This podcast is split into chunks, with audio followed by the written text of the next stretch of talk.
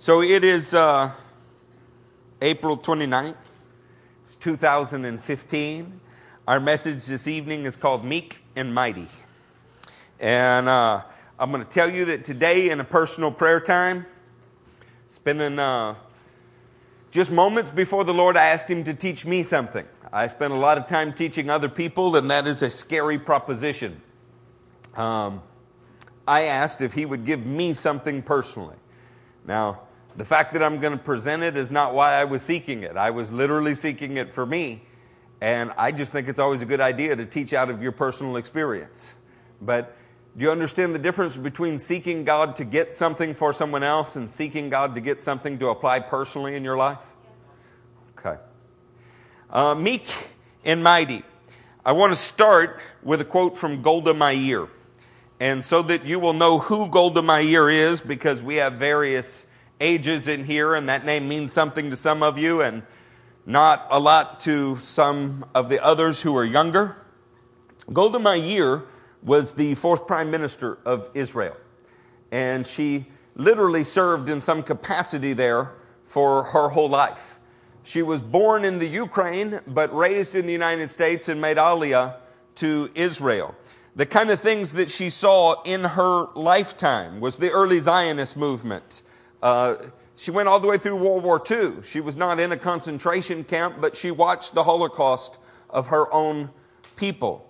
Uh, in 1948, she witnessed the War for Independence. In 1967, she witnessed the Six Day War, and she was Prime Minister in 1973 in the War for Yom Kippur. This is an extraordinary person when you are thinking of her, she could be likened unto the biblical judge Deborah. Deborah was someone who reluctantly went to war uh, because they had a plan from God. They uh, and generals went with her, a woman appointed for the task. Much the way that many people think of Margaret Thatcher in uh, England, Golda Meir was the Margaret Thatcher before there was a Margaret Thatcher. David Ben Gurion was the very first prime minister in Israel, and he said of Golda Meir, This is the best man in the Israeli government. and uh, she was often referred to as Israel's Iron Lady of politics. You won't hear about her in the feminist movement because she didn't hold their ideals, and yet she is the epitome of someone who achieved much from very little and uh, broke every stereotype that there could be. It was said of her that she had a gray bun, a strong will, was straight talking, and was the grandmother of the Jewish people. So, suffice it to say, this is a woman that could be admired. Golda Meir is famous for saying, Don't be so humble that you're not great. And at first, that is going to sound a little bit contradictory. And there's a reason for that. We've misunderstood the concept of humility and meekness. She's lampooning that with the quote. She's actually speaking to a kind of false humility. Turn with me to Numbers 12, and I want to read you a phenomenal statement. This will be Numbers 12, and starting in verse 3, say there when you are there.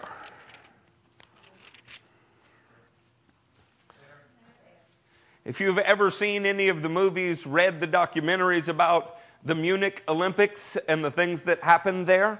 Uh, Golda Meir was prime minister during that time.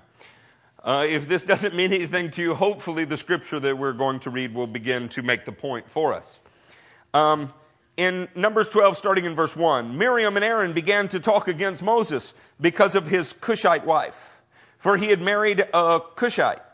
Has the Lord spoken only through Moses? They asked. Hasn't he also spoken through us? And the Lord heard this.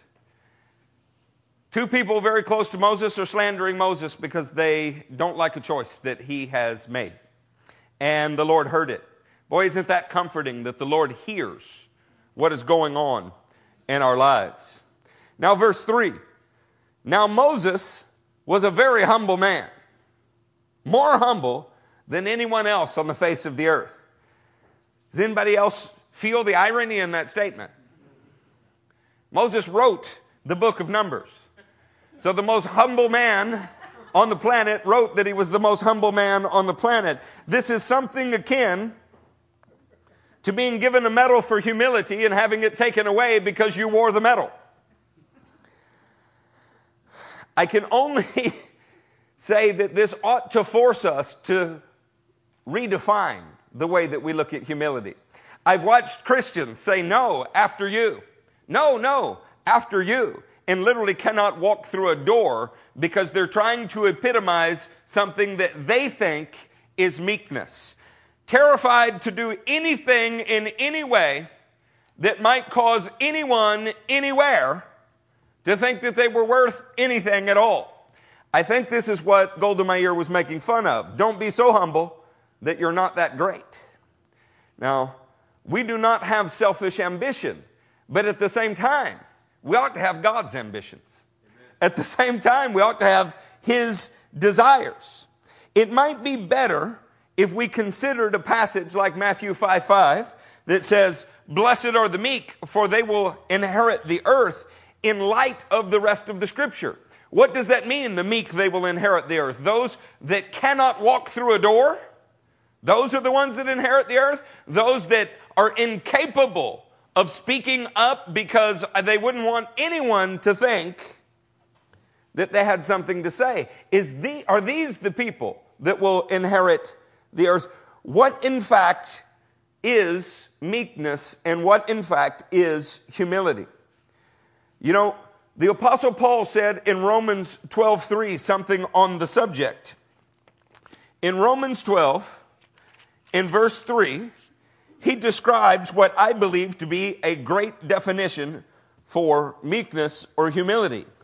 For by the grace given me, I say to every one of you, do not think of yourself more highly than you ought, but rather think of yourself with sober judgment in accordance with the measure of faith God has given you. What if, in fact, meekness, what if, in fact, humility is not thinking of yourself more highly than you ought to, or more lowly than you ought to, but thinking of yourself the way that God does? Now, what if we are not talking anymore about the way that you feel or the way you think? But what if we're talking about acting?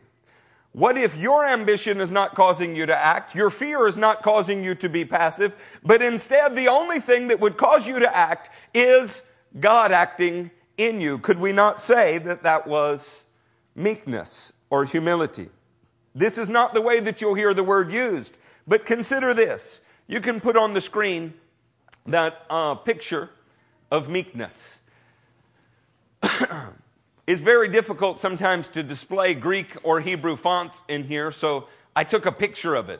I hope you can read that. If you can't, I'm about to read it to you. Uh. Praoetes is the word that is usually translated meekness. If it is translated as meek, it would be uh, which is 4235.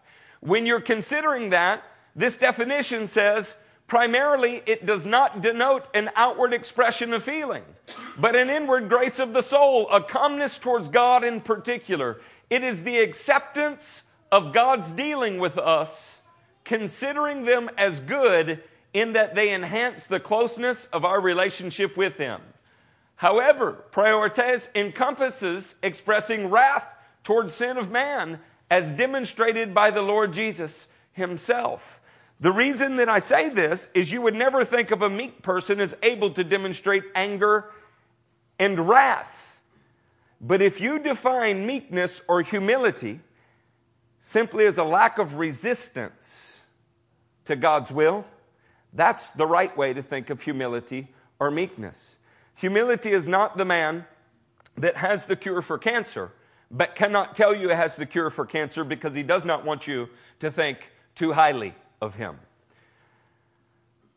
Suffice it to say, the Christian world has grossly misrepresented meekness. Meekness is often viewed as weakness. I would say weakness would be all of God's power, only used at His discretion. Could you agree with that? Yes. When you're thinking on this subject, the emphasis is not so much on how you feel, but on what you do with the will of God. I want to encourage you when we move forward talking about meekness and mighty, do not think of meekness and humility as a poor, beggarly spirit. Meekness is a lack of resistance to what God wants to do. Humility is a lack of resistance to what God wants to do. You do not think of yourself so highly that you would ignore God's will, and you do not think of yourself so lowly that you will not do God's will. The meek and the humble person accepts God's will. Somebody say amen in the house of God. Turn with me to Numbers 25. I want you to notice that when I am teaching a subject, because the way that the Lord teaches it to me, we always try to display this on the first floor of the building. And what I mean by that is you cannot have a New Testament concept of meekness that is different than an Old Testament concept of meekness because God has not changed. There is not a different Old Testament God than New Testament God. In fact, the very terms Old and New Testament may imply in your heart something that is not entirely correct. Jesus Christ is the same yesterday, today, and forever. So Jesus' nature in the first century was no different than Jesus' nature in the first day of the creation. That nature put on flesh and walked among us. If you see a difference between the two, you are mistaken. There is a continuity in scripture, a contiguous revelation that's being revealed. And when you want to see what meekness is or what mighty is, a great place to look is let's see where the foundation starts and then what its pinnacle looks like. Well, the foundation is in the Older Testament. In Numbers 25, we're going to pick up in verse 1. Say there when you're there.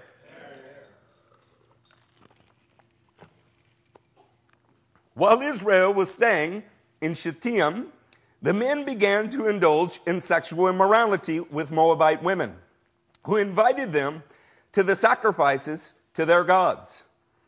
The people who ate and bowed down before these gods. I'm sorry, the people ate and bowed down before these gods. So Israel joined in worshiping the Baal of Peor. And the Lord's anger burned against them. The Lord said to Moses, Take all the leaders of these people, kill them, and expose them in broad daylight before the Lord, so that the Lord's fierce anger may turn away from Israel. So Moses said to Israel's judges, somebody say, judges? Each of you must put to death those of your men who have joined in worshiping Baal of Peor. Can you imagine if you were one of the judges? Would you be issuing your judgment or would you be issuing God's judgment? And would it be hubris and pride to think that your judgment was better than God's judgment? And would it be altogether a different kind of hubris and pride to say that you were not good enough to carry out God's judgment if He told you to carry out His judgment? See, sin can be sin because you refuse to do God's will in James 4:17 where we hear that when a man knows what God's will is and does not do it, he sins. That sin is not any different than the man who commits an act that God didn't say to do. And yet the whole Christian world focuses on not sinning is don't do anything. But the way the Bible actually puts this is that you're sinning by not doing anything. Well, the whole world has considered humility somebody who sits and doesn't do anything. When the Bible seems to present humility, is someone who does whatever the Lord tells them to do. Do you understand the difference in the way in which we've turned this on its head? Consider this. Then an Israelite man brought to his family a Midianite woman right before the eyes of Moses and the whole assembly of Israel while they were weeping at the entrance to the tent of meeting. Oh man, this grabbed my heart today. Keep your place in this scripture. Can you show them that screenshot? It's the one titled Screenshot. When you think of what's going on in the world around us right now, it is extraordinary. There are people rioting in Baltimore. I noticed yesterday they said there were no riots, but we watched on live television they hurled hundreds of bricks. In what world that's not a riot, I don't know. I guess it's just bad press for a particular party, and so they downplayed it. Just under it, You see Christians being beheaded. You know, it's an atrocity if somebody takes a picture of a Muslim in a compromised position in a prison named Abu Ghraib. But here on the beach, you can murder 30 Christians at a time and nobody's calling it an atrocity. In the bottom left hand corner, we see a human being so confused that he literally does not know if he's a man or a woman. And on the right hand side, we see a man who is making statements almost every day, absolutely equivalent to Adolf Hitler, and the world doesn't see it as a problem. What happens when immorality is going on right in front of the people of God? While these people in Numbers 25 were weeping, one of their own number was bringing a Midianite woman to his tent in front of his own family, in front of all the leaders of Israel. What would a humble person do? What would a meek person do? Verse 6 Then an Israelite man brought to his family a Midianite woman right before the eyes of Moses and the whole assembly of Israel while they were weeping at the entrance to the tent of meeting. When Phinehas, son of Eleazar, the son of Aaron, the priest saw this, he left the assembly, took a spear in his hand, and followed the Israelite into a tent. He drove the spear through both of them, through the Israelite and into the woman's body. Then the plague against the Israelites stopped, but those who died in the plague numbered 24,000. What is the cost of sexual immorality? You know? What does it mean if today we redefine marriage to include a man and a man? Or a woman and a woman? Or why not go for the triplet or the quartet? Hey, why stop there? Why not a man and a dolphin? Or a girl and her dog? There's an organization in the United States called NAMBLA that is dedicated to grown men having sex with children. Why not that? Where does it end? Well, the people of God were weeping. Some were compromising. And how many?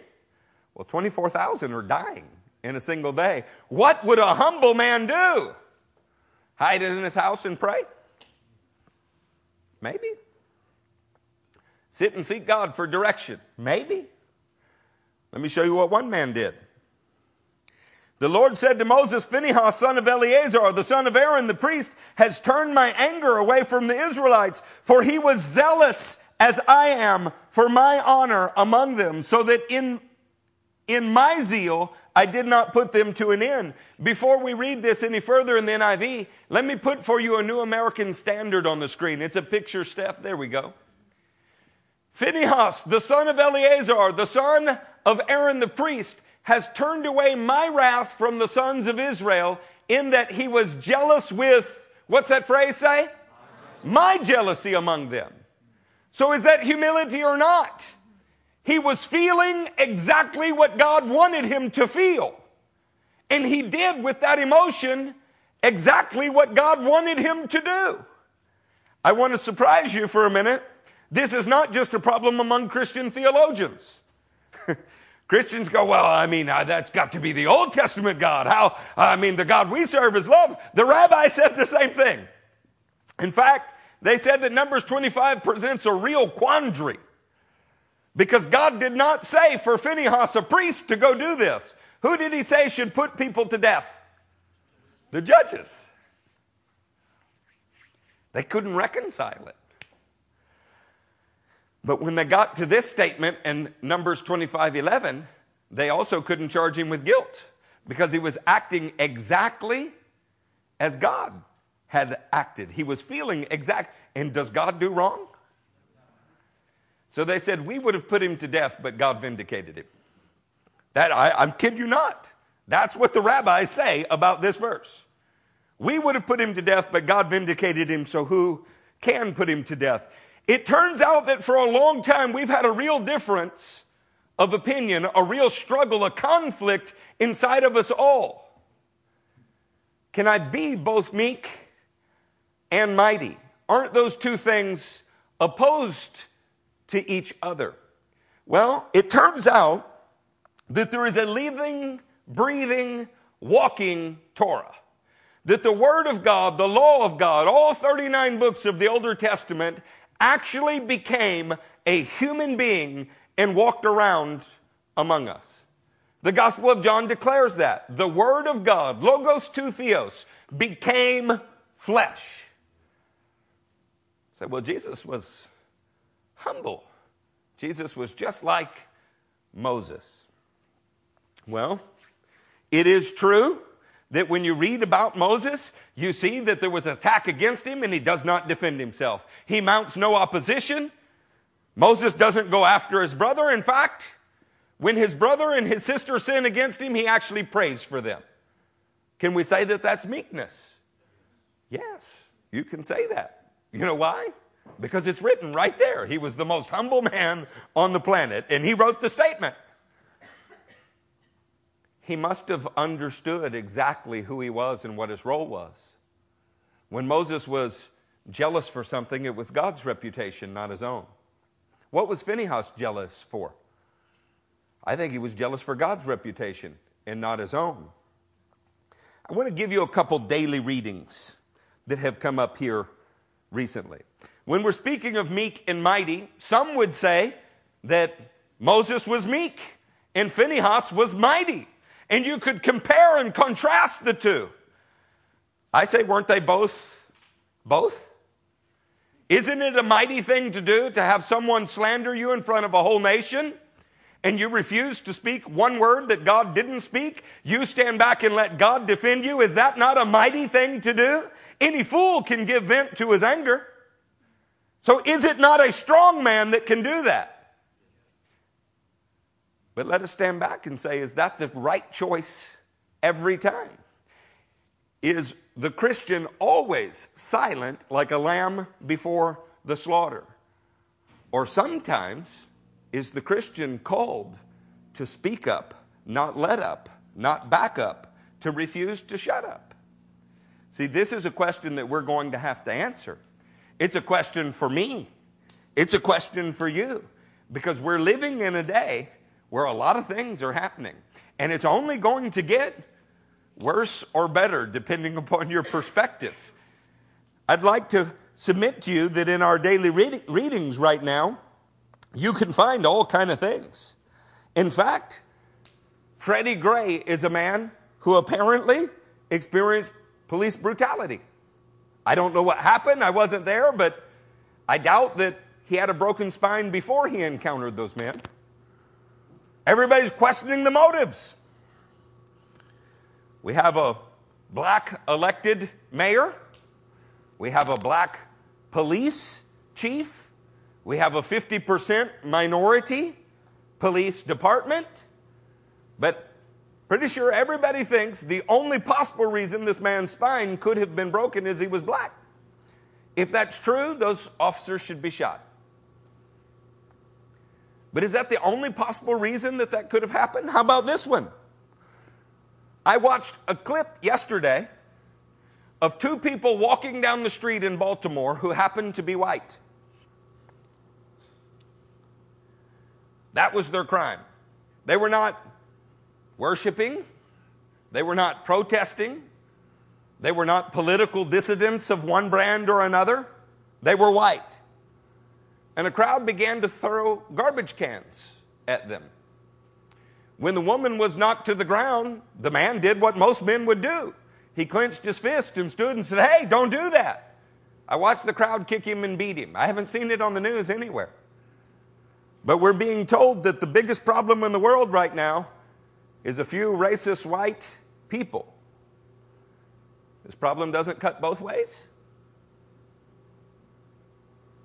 These are difficult times. There's a grievance industry right now, stirred at getting us to not like each other, convinced that the problems that we face they have to be related to whether or not you are black or you're white. And if that's not the problem, it has to be whether you're a Democrat or you're a Republican. The fact that a city is rioting that has been in one party's control for 40 years seems to have escaped everybody's notice. The problem has to be one of these other issues. And then the news outlets drag out the pastors. And the pastors get on there and they say exactly what the political pundits say. Oh, yeah, we got racial problems. That's the issue. Oh, yeah, we got police brutality. That's the issue. These are pastors. These are men whose living is supposed to come from telling the truth of the word. And they sound exactly like politicians. This has been going on a long time, friends. In fact, let me show you a picture of Booker T. Washington. Booker T. Washington is a man who was born a slave. He didn't stay that way. He's of that last generation that was actually born a slave in this country. He was born in 1856. He died in 1915. Booker Washington became an educator, an author, an orator. He was an advisor to not one, but several U.S. presidents, and he was born a slave. At the end of his life, as the NAACP was being formed, he said this There is another class of colored people who make a business of keeping the troubles, the wrongs, the hardships of the Negro race before the public. Some of these people do not want the Negro to lose his grievances because they do not want to lose their jobs. There is a certain class of the race problem solvers who do not want the patient to get well. You know, most of those men today actually wear the title Reverend. That's an interesting thing, isn't it?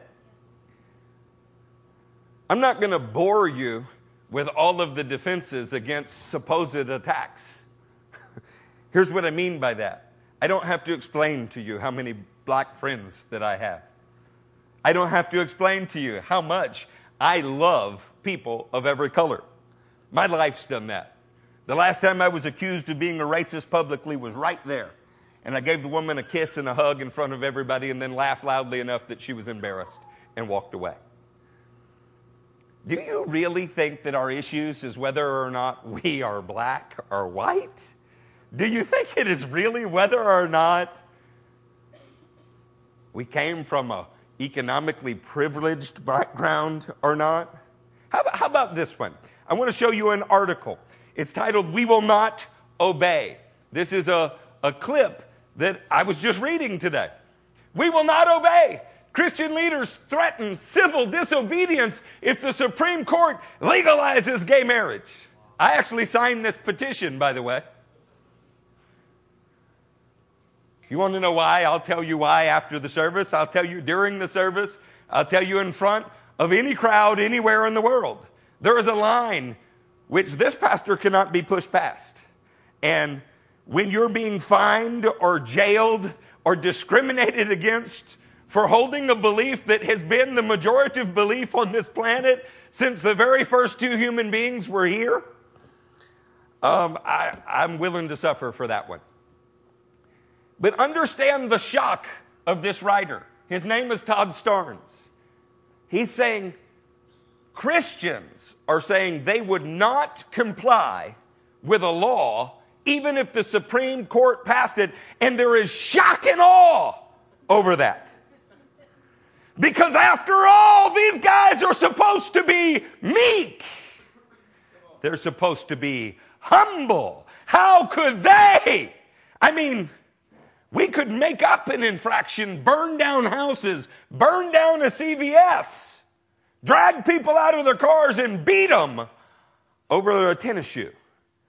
But how dare those Christians say that they may not follow the ruling of the Supreme Court? Guys, could we wake up? Could we, for just a minute, not be white Christians and black Christians? and Republican Christians and Egyptian Christians and Vietnamese Christians. Could we not be Christians? Do you know what comes first in this man's life? Jesus the Christ.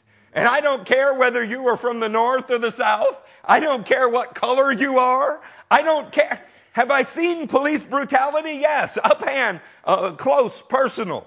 There's a few in this very town that love their jobs very much. Have I seen racism? My wife can't walk through the HEB closest to our house without people saying ugly things about her because she has blonde hair and blue eyes. Does it cut both ways? Of course it does. People are sinners in any variety you can find them.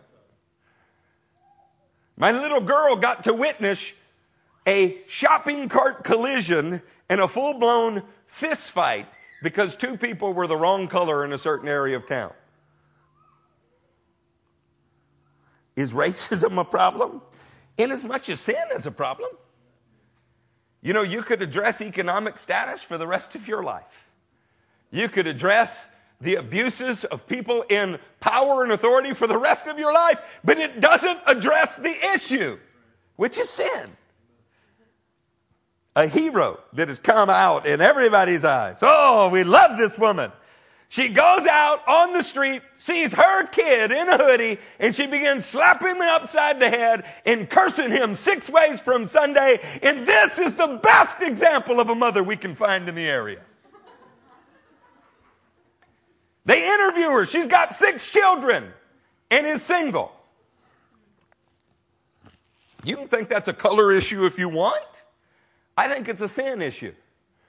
Am I proud that she tried? Sure. I'm proud that she tried. Is that what we lift up as an example today? How far has this Christian nation fallen off of the wagon? The news media is absolutely shocked that Christians are saying, We will not obey. Do you know why the Romans killed Jesus? They considered his claims treason. Do you know why the apostles were beaten by the Sanhedrin? Because they looked right at the Sanhedrin and said, Judge for yourself whether we should obey you rather than God. And today, the news media is shocked that a prominent Christian leader would say, I will not obey this law. Maybe it's less shocking because I'm not a prominent Christian leader. I will not obey this law either. I would not even pretend for a moment to consider obeying it. I would be happy to go to jail for breaking these laws. Is that mighty or is that meek? Is this a violation of the principles of Christ? Guys, we've been talking about a problem. What's the solution? Jeremiah supposes, he summarizes the problem. He does it in two or three verses in uh, just a couple chapters. In Jeremiah 6, turn there if you would. Do y'all already have this figured out? Okay. I just wanted to know because I can assure you we're going to face it. You know, if a man is a Muslim and he owns a bakery, uh, and you ask him to perform a same sex marriage, uh, he says no and nobody cares. Uh, it's been filmed over and over and over. If you look for it, you just won't find it on the news media. But if Jennifer and David own a pizzeria and somebody says, Would you cater our wedding? And you say, Really? You want pizza at your wedding? Well, if I did, and it was a same sex marriage, would you, would you do it? And Jen says, You know, I don't think our business is interested in that. Oh, the whole world descends on this problem. We have to ruin her. Have y'all not seen this stuff going on? Well, what is the Christian response? What, what is the right thing to do? I mean, Jesus was humble, Moses was humble. Is Phinehas a bad guy? Eric, are you saying that we should go get spears? Well, you're going to have to hear the rest of the message to know. In the sixth chapter of Jeremiah, he begins outlining the problem in his day, and as it turns out, it's the same as the problem in our day. Starting in verse 13. From the least to the greatest, all are greedy for gain. No, are you kidding me? Do you mean that when Booker T. Washington said that there are some who have no interest in fi- fixing the problems of their own race because those problems pay their salaries? Do you mean that that could actually be true? It was true in Jeremiah's day? It's true in our day? Look, I know a lot of really godly folks of every color that God seems to have created, and a few like Matthew that we have no idea what he is.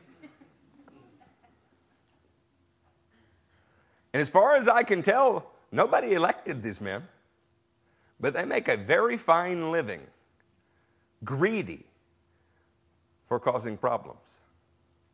I even heard some on the news saying the problem, the reason that these people are burning down this CVS is there's no jobs. That's a funny thing for a man in the Congress who is responsible for creating jobs in that very district to say. And he's not new. He's been there for my entire adult lifetime. I heard a mayor say the problem is that this area is underdeveloped, it's got socioeconomic problems. Well, her party has been in charge of that city for almost 40 years. Do you think that there are people in this world that have no real interest in fixing problems and they hate the Word of God? Jeremiah said, From the least to the greatest, all are greedy for gain. Prophets and priests alike all practice deceit. Lest you think that this revolves around any one town or any one race. It's been my observation in the last 20 years the entire movement of contemporary Christian has totally sold itself out for money. You listen to the preaching of 100 years ago and tell me if you hear people trying to raise money for jets. You listen to the preaching 100 years ago, you hear preachers preaching about sin and drawing people to repentance. Today, what you hear is people preaching about wealth and how you can get it. From the least to the greatest, all are greedy for gain. Prophets and priests alike practice deceit.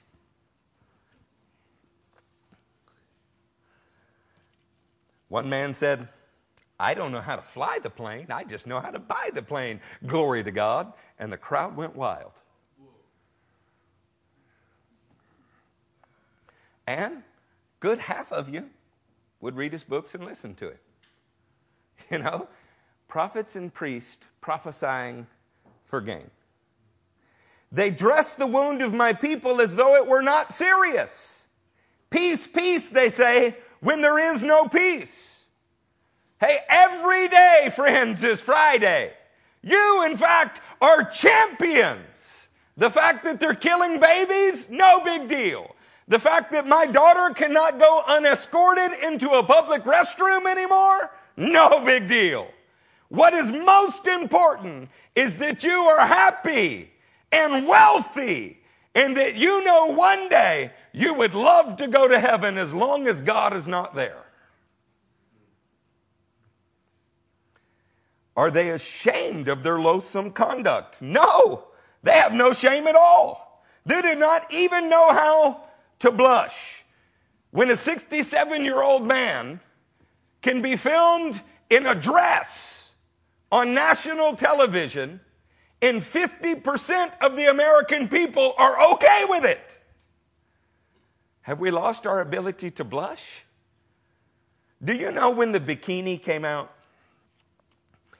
Now, young men, don't Google this. They couldn't find anybody to wear it. I don't know whether you know that. It took years for them to get the bikini to catch on, and the way that they did it, they got strippers to put on a bikini. It was an upgrade for them. And then they told people those were regular women. And they filmed them on secluded beaches or on beaches where the people that were brought in were paid to be there until the perception changed that everybody is wearing bikinis. And that's how they sold those things. You could not get a woman in the year they came out to buy them, no one would wear it. Now we don't even know how to blush. Dear God, y'all are going to get mad at me. I'm the bikini police. I'm your pastor. I love you. I want to see your smiling faces, and that's about all of you that I want to see. The rest, I hope you cover up. And I'm the furthest thing from uh, legalistic about anything. But I'm just going to tell you, nobody's benefited from seeing every little curve on anybody's body. You know, some things should be reserved for the privacy of your own marriage bed and should not be shared anywhere. Do we need to be desired so badly that we can be used like puppets? Really? Are they ashamed of their loathsome conduct? No, they have no shame at all. They do not even know how to blush. Hey, turn to the seventh chapter. Keep your finger in the sixth. Listen to the way he says it here in 7 9. Will you steal and murder and commit adultery and perjure and burn incense to Baal to follow other gods you have not known and then come and stand before me in this house which bears my name and say we are safe? Safe to do all these detestable things. It's almost like Jeremiah just read the latest hyper grace book. Has this house, which bears my name, become a den of robbers to you? But I have been watching, declares the Lord. It turns out that He's not only listening, He's watching. Do you really think our problem is the world? I think it's the worldliness in the church. I think when you bring the standard down to the people, no one is benefited. When you invite people to come up to the standard, those who fall at the mercy of God to get there, they're benefited greatly. You know, I can honestly say I have zero fear for my family. None. Because I know what they're tapped into. I know from the time that they could walk, they were calling on their God. I know that during the difficult years that come in all young people's lives, I know that He met them in the middle of it. There are many of you here, I have no fear for your families. It's not just some kind of strange crapshoot, like a game that you roll dice. Oh, I hope they turn out all right. Maybe we should get that mama of six to chase them out in the street, curse at them, and beat them in front of the whole world. That's parenting today.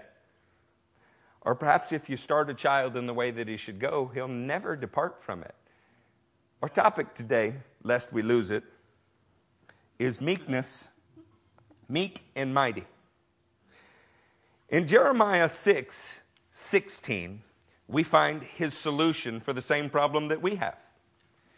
This is what the Lord says Stand at the crossroads. Somebody say crossroads and look, ask for the ancient path. Say ancient path. Our problem is not that we knew a new, need a new and inventive way to address this. We need the old, tried and true way to address this. The fear of the Lord is the beginning of wisdom. And it turns out that if you incent people to have babies out of wedlock, if you punish people for being married, or if you redefine marriage to include a man and his dog, it's not good for society. It turns out that God's word is true. And the fastest way to destroy people is not slavery. Booker T. Washington made it out of that. It's teaching them that they can go against the word of God and prosper. And you know what? That's not a black problem. That's not a white problem. That is an American Christendom problem. People believe that they can go against the Word of God and prosper. So Jeremiah says, Stand at the crossroads and look. Ask for the ancient paths. Ask where the good way is and walk in it, and you will find rest for your souls. In Jeremiah's day, the response was, But we will not walk in it. And you know what that brought? that brought judgment. The, the determining factor of whether or not this nation goes into extraordinary judgment or not is what do we do with the ancient crossroad in the ancient path? And let me ask you, whose job is it to stand at the crossroads and call out, I have found the way, and that's not it? I'm going to tell you, I've lost any concern for what others think about me or this church. I think Pastor Sutherland said it so well during that excellent message, Heavy Hands. He quoted C.T. Studd. He said, The best qualification for serving God is a lost reputation. Because I've noticed when people think very well of pastors, when they have the potential to run for office or go on Oprah Winfrey or hobnob with the rich and the famous, they begin preaching that you can do whatever you want to do and God will bless it.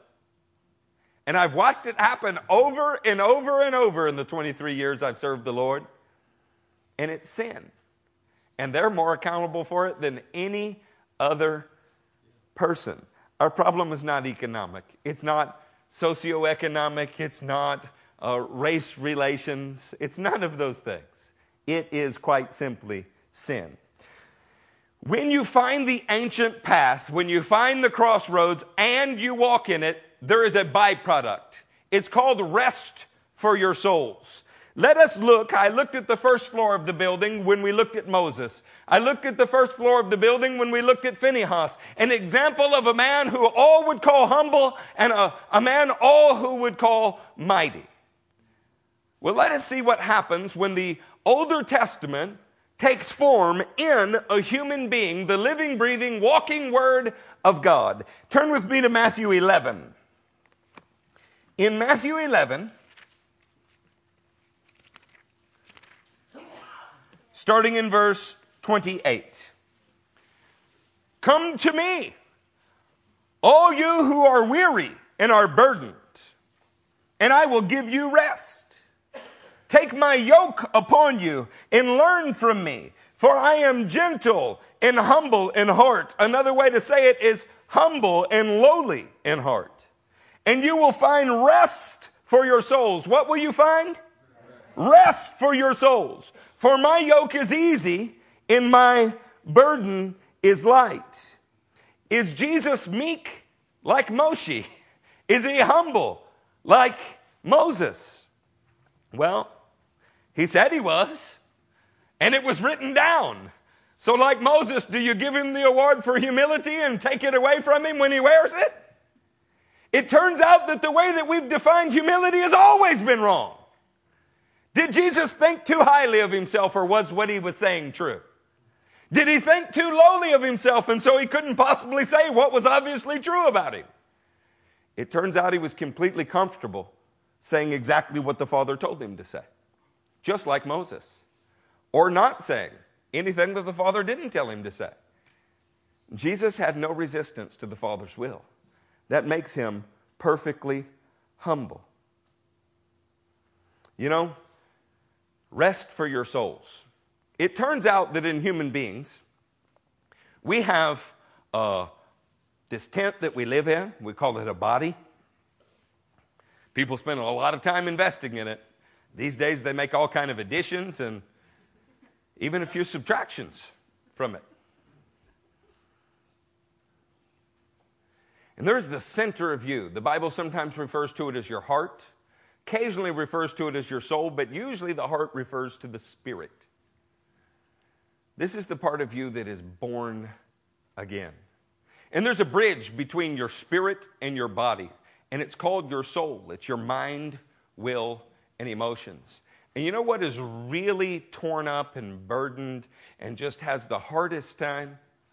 Your mind, will, and emotions when you cannot figure out whether you should be a lion or a lamb when you cannot figure out whether or not you should be meek or mighty? And the answer is, of course, both and none. You have every responsibility to yoke yourself to Jesus and do exactly what the Word of God tells you to do.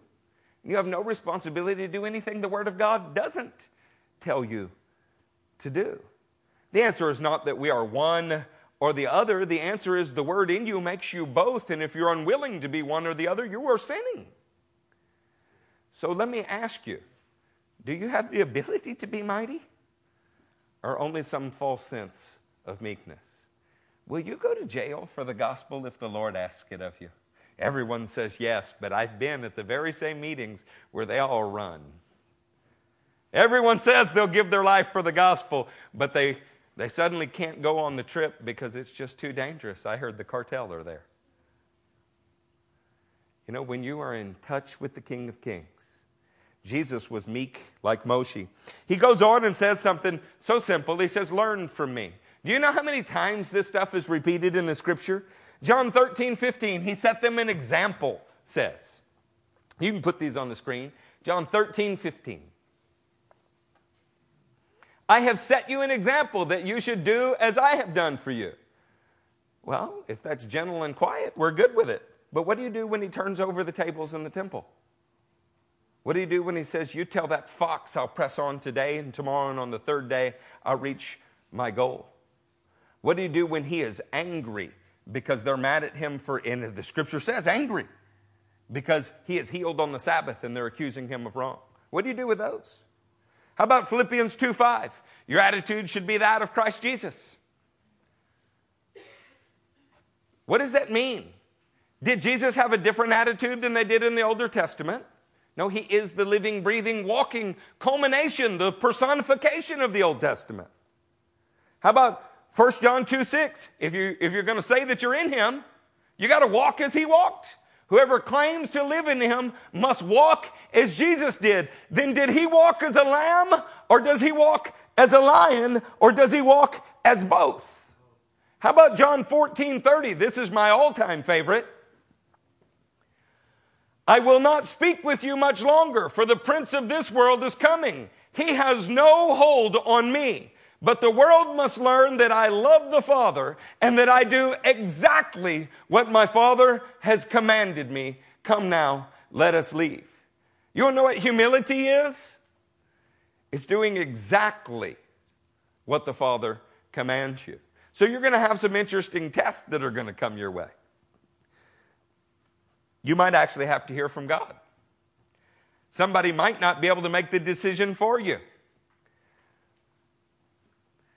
If you own a bakery these days, you're liable to get a phone call that asks you to do something that's indecent. How do you know whether you should or shouldn't do it? Say, well, the word says, really, you can find a verse that says that you should or should not bake a cake for somebody? You're going to have to know what the Lord says. I'm going to tell you, I have done homosexual weddings. They just were no longer homosexuals when I did their wedding. They got born again and accepted heterosexual lifestyles and have prospered ever since. We were all something at one time. But when you are born again, your nature changes. Now, if you refuse to talk to a homosexual, how will he get born again? How will she get born again? I'm not against the people, I'm against the evil practices. And I think the most loving thing that you can do is tell somebody when they're being a racist. Tell somebody when they're being entitled. Tell somebody when they are practicing sin. It is not loving to look the other way, ignore it. Call yourself humble because we don't want to make waves. Is that how Jesus lived? You know, 1 John 5 3 makes an all time crazy statement. I mean, one that truthfully the church just doesn't believe. This is love for God to obey His commands. His commands are not. It turns out that a yoke in the ancient world is not just the thing that goes on the animal. You've heard a thousand messages about an older animal and a younger animal and how they're yoked together, and you never yoked two animals that were not the same kind, and, and all of those things. But to a Jew, I promise he didn't think Jesus was wearing a yoke. Your yoke referred to your way of life. He was not particularly burdened about anything because he had yielded every decision that he made to the Father. And he only did what the Father told him to do. Do I try to be a lion or do I try to be a lamb? I tried to be exactly like my Father, and it turns out He's fully capable of being both. Christians, there are going to be situations you're going to have to stand for your convictions. You're going to have to. If we do not, we will be guilty of the same thing that the people who are doing them. It's called tacit approval. Not only those who practice such things, the first chapter of Romans says, but also those who approve of them. God will put you in a situation where you will have to be as bold as a lion and He will put you in situations, much like Moses was, where you're attacked on every side, and He will require you to be as meek as a lamb looks. But they're really exactly the same thing. They're submission to the Father. In John 2 15, Let us read that together. So he made a whip out of cords, and he drove all from the temple area, both sheep and cattle. He scattered the coins of the money changers, and he overturned their tables. To those who sold doves, he said, Get these out of here. How dare you turn my father's house into a market? His disciples remembered that it was written, Zeal for your house will consume me. Why did Jesus take on the money changers? Why did he turn over the tables? Why did a man that fits a description as humble do such a thing? Because he was humble. And when he got wind of the Father's feeling and the Father's desired action, he was humble enough to do exactly what the Father told him to do. A humble man is not turning over tables because he's having a fit of rage. He's turning over tables because his father is full of wrath and wants to express it on the earth about that subject. What's the difference between Moses and Phinehas? They had exactly the same heart, exactly the same submission, and it was expressed in ways that look different to you and I. Meek or mighty? Friends, meek is mighty. It's having all God's power only used at his discretion. Jesus was meek like Moses, and Jesus was mighty like Phinehas. The question is do you have the constitution to be both? Or do we have to play the games the world plays? The world says white people are rich, cops are crooked, blacks are criminals.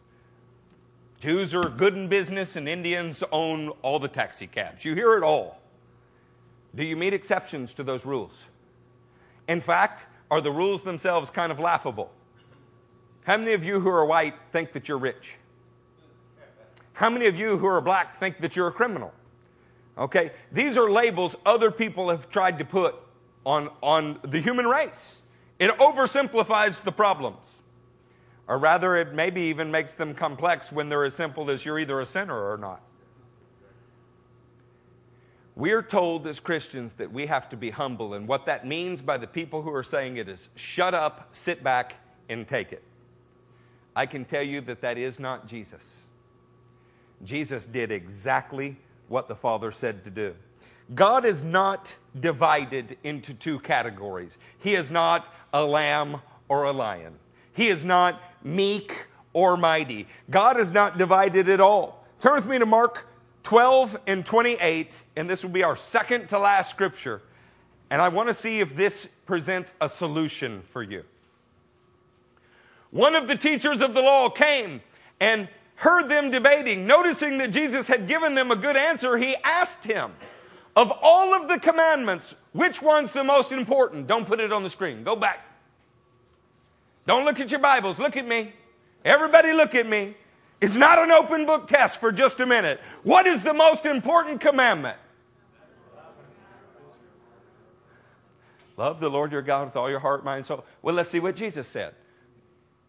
The most important one, just to make sure we're talking about the same thing, answered Jesus, is this Hear, O Israel, the Lord our God, the Lord is one. Uh, could you be honest for a minute? How many of you did not know that that was the answer? We didn't grow up in a culture that was biblical. I know we were told that America was a Christian nation. It's a joke. When were we a Christian nation? When we owned slaves? When were we a Christian nation? During the years that prohibition looked holy for a while, but created tunnels in every city and created political dynasties? I mean, what, when, when, when is it that we were, were God's nation? Israel is God's nation. And he taught them from the very beginning a phrase. It comes from Deuteronomy 6, starting in verse 4. Hear, O Israel, the Lord our God, the Lord is one. Now, when you hear this as a Western person, oh, the Lord is one. As in, not two, not three, not ten, He's one. We see it as a kind of declaration about quantity, if you will. Uh, What if he's not quantifying the monistic, monotheistic deity? What if that's not what he's doing? What if instead he's expressing that God is capable of expressing meekness, mightiness, compassion, anger, and yet he is still completely unified? He didn't have to switch camps. What if this is an expression that speaks of the undivided commitment to the unified will of God? Hear, O Israel, the Lord our God is one. Shema, Ya Israel, Adonai, Eloheinu, Adonai, Echad. Echad is one of those words. You heard Dennis Pence preach about this. You've heard a bunch of us preach about it. There are so many ways he could have said one if he simply meant a singular entity, which of course it does mean. But it also means a plurality expressed as one. I want you to understand that God is not conflicted. There is no division in him. He does not go, oh no, if I turn over the tables in the temple, people will think I'm not loving. Oh no, it will contradict the idea that my servants are humble. He has no concern about such things because he cannot be stereotyped in those terms. He is both. He's compassionate enough to love you right where you are and holy enough to say, You strive for holiness or I will burn you. Church, we're going to have to mature in our faith. We're going to have to reach a place where we can understand more than just Christian bumper stickers and platitudes. You're going to have to actually know the character and the nature of your God. Otherwise, how will you know whether or not to comply or not comply with something that is sinful, but they're not asking you to do it, and yet they kind of are? How will you know? Have you ever wondered that?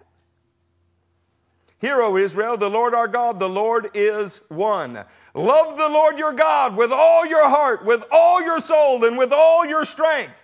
Your heart, your soul, and your strength. Do you hear that you have three things there? You have a spirit, you have a soul, and you have a body.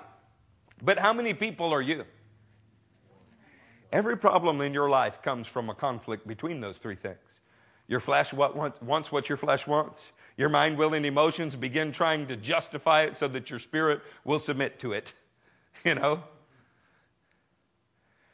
But when the spirit of a man knows the will of God and the flesh is carrying it out, you know what happens to the soul? You find rest for your weary soul. Brother JJ preached a message many years ago you could look up called Rest Walking. You can be completely at rest on the journey with God because you're no longer driving. Yeah? There's no debate between lion or lamb. You have to absolutely be both as God dictates it. And we had a prophecy some months ago that told us many of us who were lambs would have to learn to be lions. And many who were lions would have to learn to be lambs. Please don't take from that that you choose one over the other. God requires of every Christian the ability to do both. Do you know why? Because it's exactly what the world needs. Needs you to be able to turn the other cheek in absolute love and face a firing squad with tenacity because you will not yield on the smallest conviction because your father said so. I would like to see that you had a little Moses in you. I'd like to see that you had a little Phinehas in you. And the only way to know whether it's God or not is whether or not He's directing it. Let me ask you could you ever see a man sit back in silence, not defend anything, and it be sin? Of course, happens all of the time. But it wasn't when Moses did it. Could you see a man pick up a spear, take matters into his own hands, and that be sin? Yes, but it wasn't when Phinehas did it. How do you know the difference? We have to get close to our Father.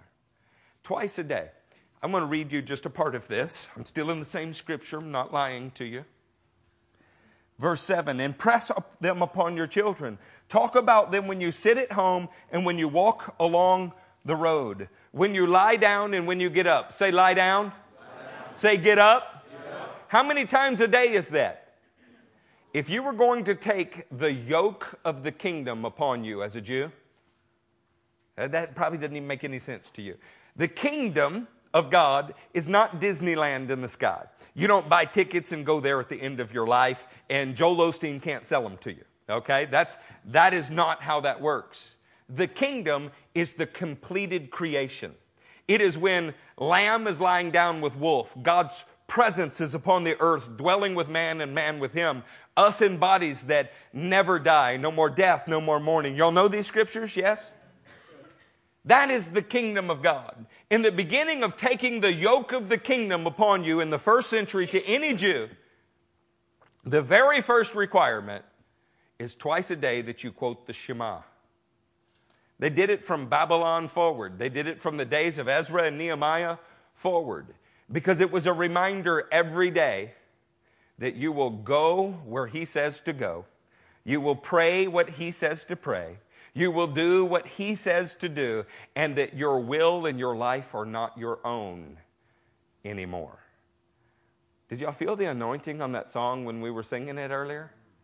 We're going to sing it again because Jesus promised us something. If we take His yoke upon us, we find rest for our souls.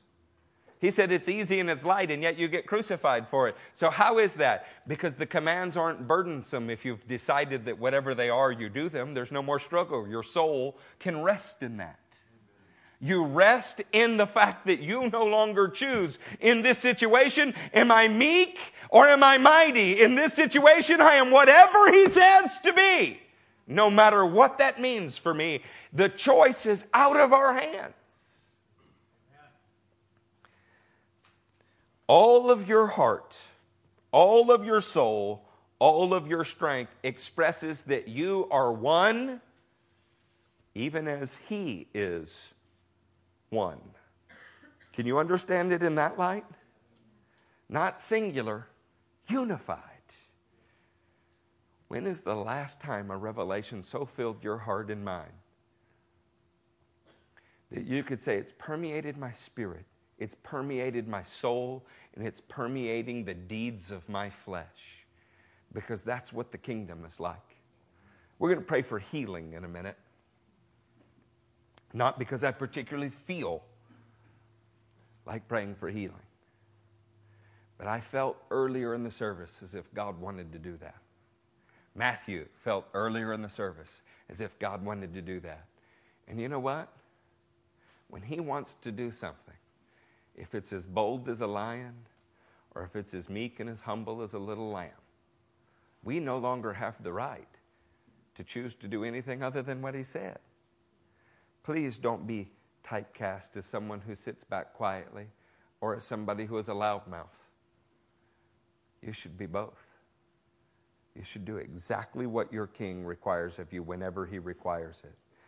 By the way, if you would like a copy of the Shema, I made copies on paper for you, but of course, it's Deuteronomy 6, 4 through 9. It's Deuteronomy 11, 13 through 21. And it's Numbers 15, 37, 41. And ask yourself if every day when I woke up and every day when I went to bed, I reminded myself that this was my highest priority, would Alex's prophecy today about the plans that you make be affected? Oh, church, we don't need to decide what a Christian image is and live up to that. We don't need to do that. What if they're wrong? We need to know our Father's business, and we need to do it because the days are coming when the stereotypes are going to be broken. It's going to happen. Those who look mighty are going to be debased, and those who look debased will show themselves mighty. It's going to happen. I can assure you, I can feel it in the core of my bones, and it's only been growing for years. It goes beyond this administration, it goes beyond this Supreme Court, it goes beyond all of those petty issues, and it gets at the core. Sin is increasing, and righteousness has to increase right alongside it. Okay, our very last scripture. My daily readings, by the way, right now are in Nehemiah. Um, they are in Numbers, they are in Acts, and they are in Matthew. Hence, where our sermons come from. Daily bread.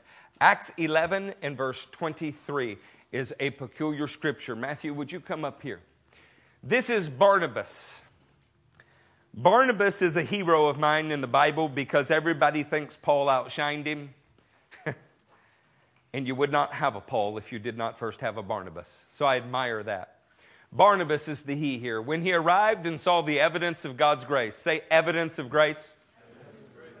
He was glad and encouraged them all to remain true to the Lord with all their hearts. When Barnabas shows up in Antioch and he finds that there are real believers there, he knew it because there was evidence to support their claims. And his one encouragement to them was not to figure out the positioning of the rapture. It was not to solve fermentation or no fermentation or Arminian Calvin debates. His one encouragement to them was to remain true to the Lord with all their hearts. Because our God is one. He's undivided every day. He can be both meek and mighty. But we often are completely segmented. So much so that we think we have a spiritual life and a secular life. We think that we have an aggressive side and a humble side. You are one because He's one. We can be multifaceted, as many gifts of the Spirit as there are. We can be multifaceted, as many fruits of the Spirit as there are. And they all come from the one true God. Do not be backed into a corner. The world can be shocked if James Dobson, the world can be shocked if Mike Huckabee say that they would not follow the Supreme Court's decision, but it should not be a shocking thing because this is the nature of our God. He has often called righteous men to take their stand in ways that other people thought looked treasonous. You understand? We're going to sing, Where You Go, I Will Go. We're going to sing, What You Pray, I Will Pray. And it's not just a good song. What if it was a declaration that you made true tomorrow? How is it that 50% of this nation could be okay with same sex marriage and it be 3% of the population? Because they're full time activists. What would happen if the other 97% of the nation was full time activists? We wouldn't even be facing these issues. This has happened because the church has been cowtailed into a corner and accepted the narrative that humble and like Christ is silent, toothless, powerless in the corner. That is not Christ. That is not Moses. That's not Phinehas. That's not the book that we're reading. Could we stand to our feet in more ways than one?